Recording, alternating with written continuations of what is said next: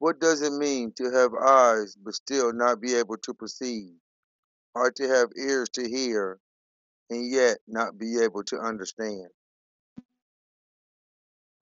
In order to understand what is being said, you must first understand the rules of the game.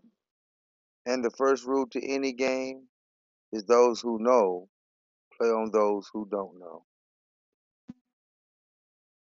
This is why our one and only true Father tells us to study, to show ourselves approved, which in layman's terms means read the instructions before playing the game. For then, after reading the rules, you start at the beginning, never from the middle or the end. For whoever understands a movie, a book, a game, if they started in the middle or at the end, they will forever be lost trying to catch up with the game.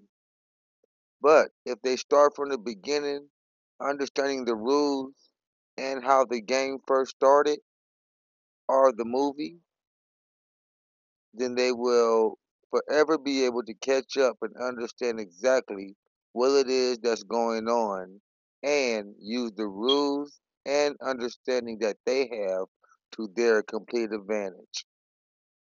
Most people keep this understanding to themselves, but if it's someone who really cares about you, they will open your eyes to truth and help you to understand the facts and the truth that has come to be factual and truthful to them. For that is what our one and only true Father calls sharing the word, simply telling others what he hath told you, revealing to others the truth that he revealed to you.